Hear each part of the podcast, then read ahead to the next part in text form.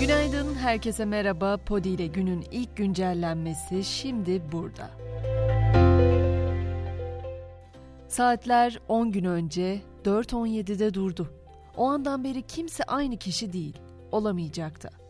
Deprem felaketinin 10. gününe girerken can kaybı 35.418'e, yaralı sayısı ise 105.505'e yükseldi. Yaralıların 13.208'i hala hastanelerde tedavi altında. Dün yaşam arayışının 9. günü ise yine mucize kurtuluşlara sahne oldu. Antakya'da 209. saatte bir çiftle, Adıyaman'da 212. saatte bir kadın enkaz altından sağ çıkarıldı. Elbette çocuklar konusu da son derece önemli. Aile ve Sosyal Hizmetler Bakanlığı refakatçisi olmayan depremzede 1396 çocuktan 1114'ünün kimliğinin belirlendiğini ve 508'inin ailelerine teslim edildiğini açıkladı. 282 çocuğunsa henüz kimliği tespit edilemedi.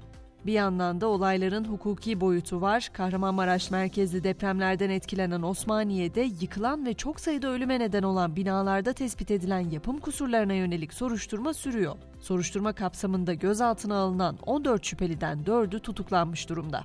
Deprem gündemiyle toplanan kabine toplantısının ardındansa açıklamalar Cumhurbaşkanı Erdoğan'dan geldi. Deprem bölgesinde enkaz haline gelen 19 bine aşkın binadan 15 bininin müdahalesinin tamamlandığını açıklayan Cumhurbaşkanı, Mart başında 30 bin konutun inşasına başlanacağını duyurdu.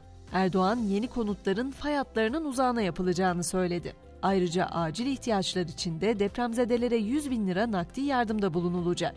Borsa İstanbul'da ise durdurulan işlemler bugün yeniden başlıyor. Borsa deprem felaketinin ardından 8 Şubat'ta kapatılmıştı. Depremlerin ekonomiye olumsuz etkisini hafifletmek için de vadeli altın ithalatı askıya alındı. Borsada manipülasyona karşı varlık fonu devreye girecek.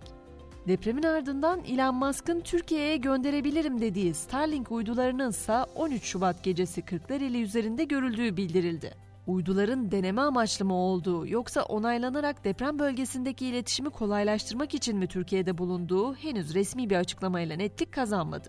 Yurdumuzda yaşanan deprem felaketine dünyada sessiz kalmadı. Son olarak NATO Savunma Bakanları toplantısı için Brüksel'de toplanan ittifak üyesi ülkelerin savunma bakanları, Türkiye'de yaşanan deprem felaketinde hayatını kaybedenler için toplantı öncesi saygı duruşunda bulundu. Bu arada deprem sonrası hastaneye kaldırılan yakınlarını arayanlar için de e-nabız uygulamasında düzenleme yapıldığının haberini vereyim. Doğal afet bilgilendirme alanına kullanıcıların deprem nedeniyle ulaşamadığı birinci ve ikinci derece yakınlarına ait fotoğrafları yükleme özelliği eklendi. Afet bölgesindeki kamu çalışanlarına ilişkin Cumhurbaşkanlığı genelgesi de resmi gazetede yayımlandı. Genelgeye göre idari izinli sayılan kamu çalışanları görevlerini fiilen yerine getirmiş sayılacak. Çalışanların diğer özlük hakları ise saklı tutulacak. Eğitim başlığı altında ise elektronik yabancı dil sınavıyla Milli Savunma Üniversitesi sınavının deprem nedeniyle ertelendiğini söyleyebilirim. EYDS 2 Nisan, Milli Savunma Üniversitesi sınavı ise 4 Mart'ta yapılacak. Tabii yaşanan bu felaket sonrası merak edilen konulardan bir diğeri de seçimlerin yapılıp yapılmayacağı. Eski Meclis Başkanı Arınç'ın seçimler ertelensin çağrısına AK Parti'den yanıt geldi. Parti sözcüsü Çelik, seçimle ilgili herhangi bir şey konuşmayı çok yanlış buluyoruz dedi.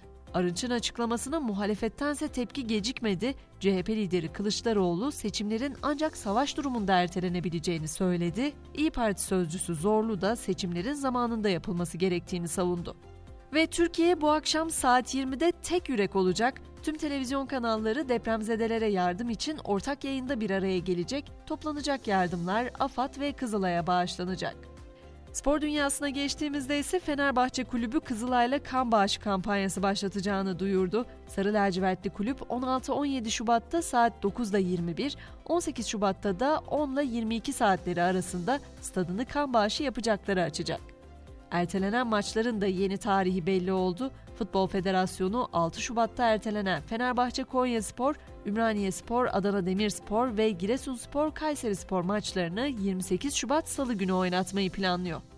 Ligden çekilme talepleri onaylanan yeni takımlar da var. Futbol Federasyonu 2. Ligde mücadele eden Adıyaman ve Diyarbakır Spor'un yanı sıra 3. Lig ekipleri Kahramanmaraş Spor, Malatya Arguvan Spor ve Osmaniye Spor'un ligden çekilme taleplerinin onaylandığını açıkladı.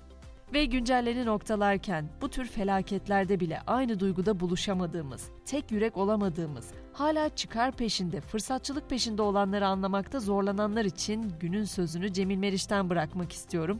Ve çıkar konuşunca vicdan susar diyorum. Akşam saat 18'de tekrar görüşünceye kadar şimdilik hoşçakalın.